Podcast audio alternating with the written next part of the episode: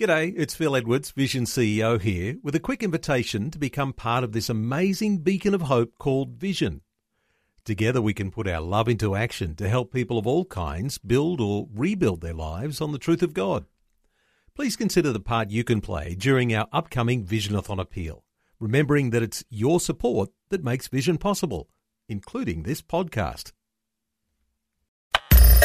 Audio on demand from Vision Christian Media. Jesus said, If you hold to my teachings, you are really my disciples. Then you will know the truth, and the truth will set you free. What would you expect from a book that claims to be the Word of God? Well, it would need to offer a satisfactory explanation to the whole of life's situation. It would need to explain the beginning and source of all things, the reason for suffering, the purpose of life, the way of salvation, what happens after death, and so on. And that's what the Bible offers.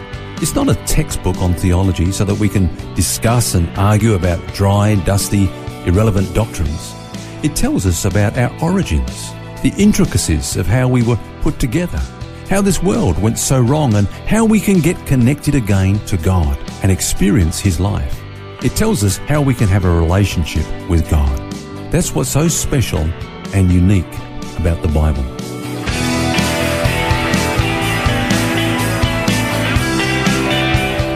This is Set Free with Ken Legg. And we're tackling a big question this week.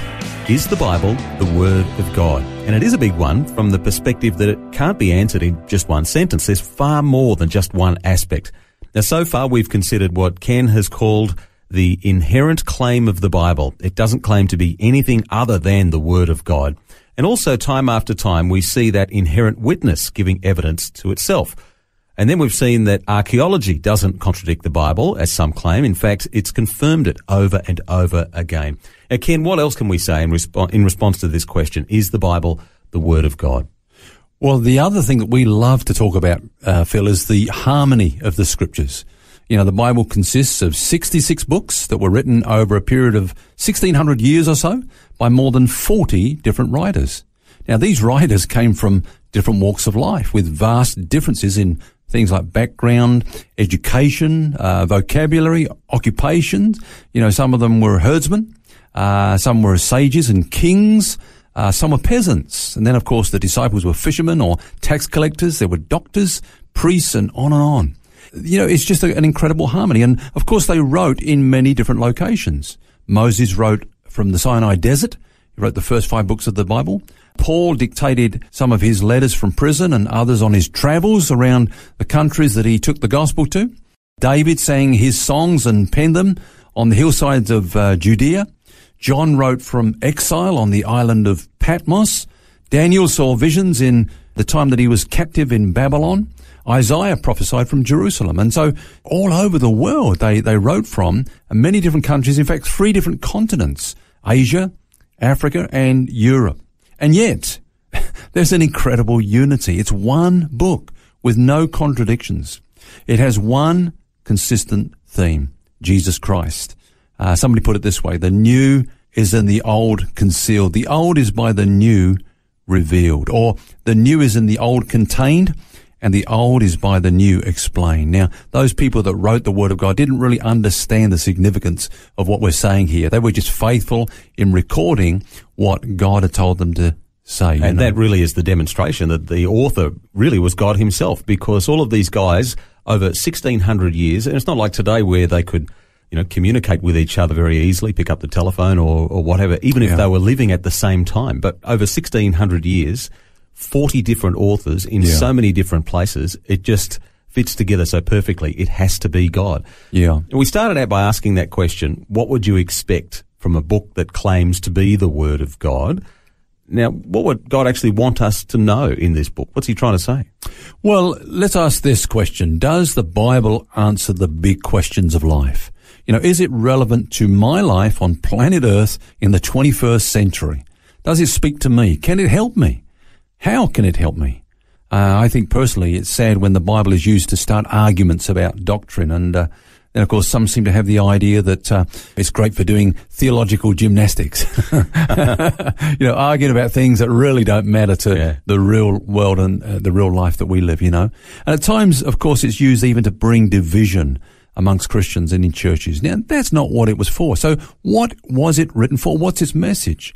And the answer is that it is God's message of love to mankind. It's a, it's a revelation of God himself to us. Mm, I've heard it called God's love letter Yeah. uh, to mankind. I guess this is really what you're referring to when you say the inherent witness of the Bible. It, you know, it's like as if it doesn't need us to defend it. It speaks very much for itself. You know, it's self-evident.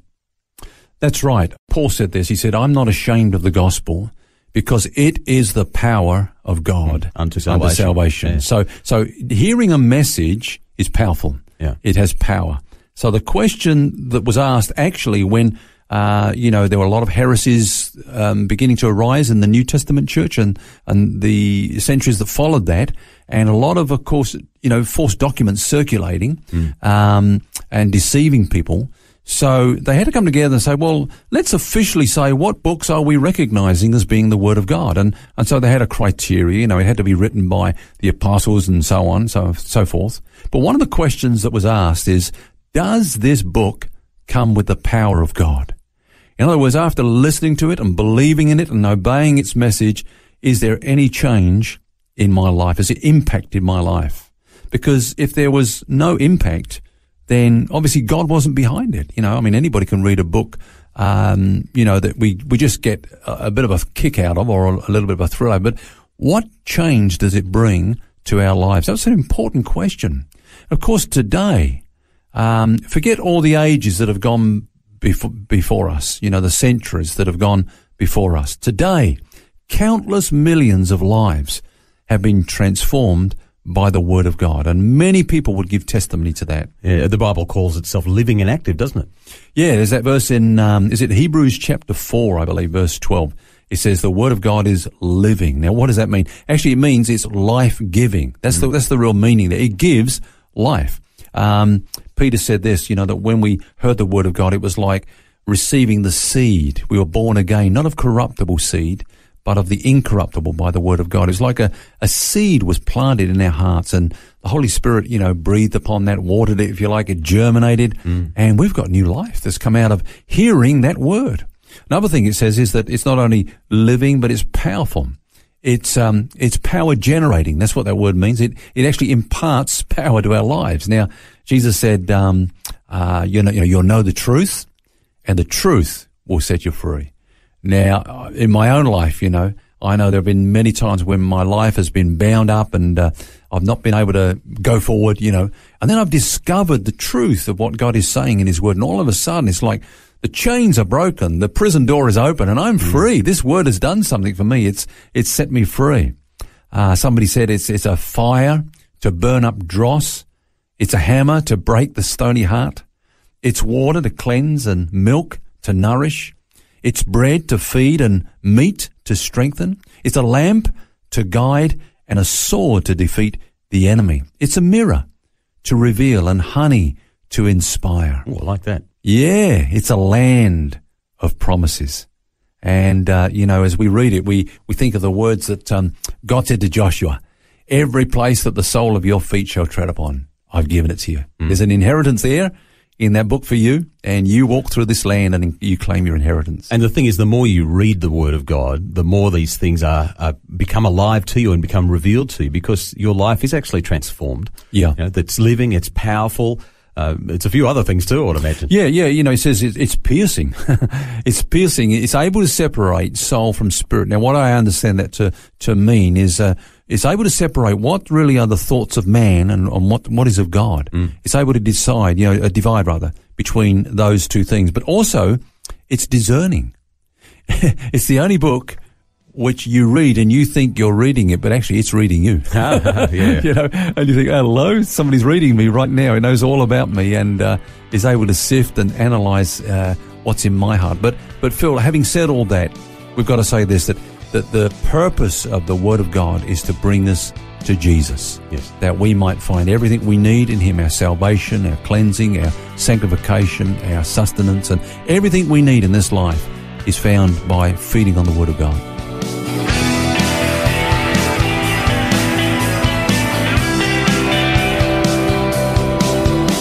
We're discussing a critical question this week Is the Bible the Word of God? And we'll have more for you tomorrow. Until then, remember you don't have to carry that baggage because God wants you to be set free.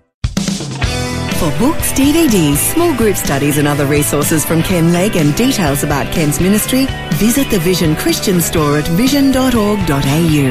That's vision.org.au. This program is a production of Vision Christian Media. To find out more about us, see vision.org.au.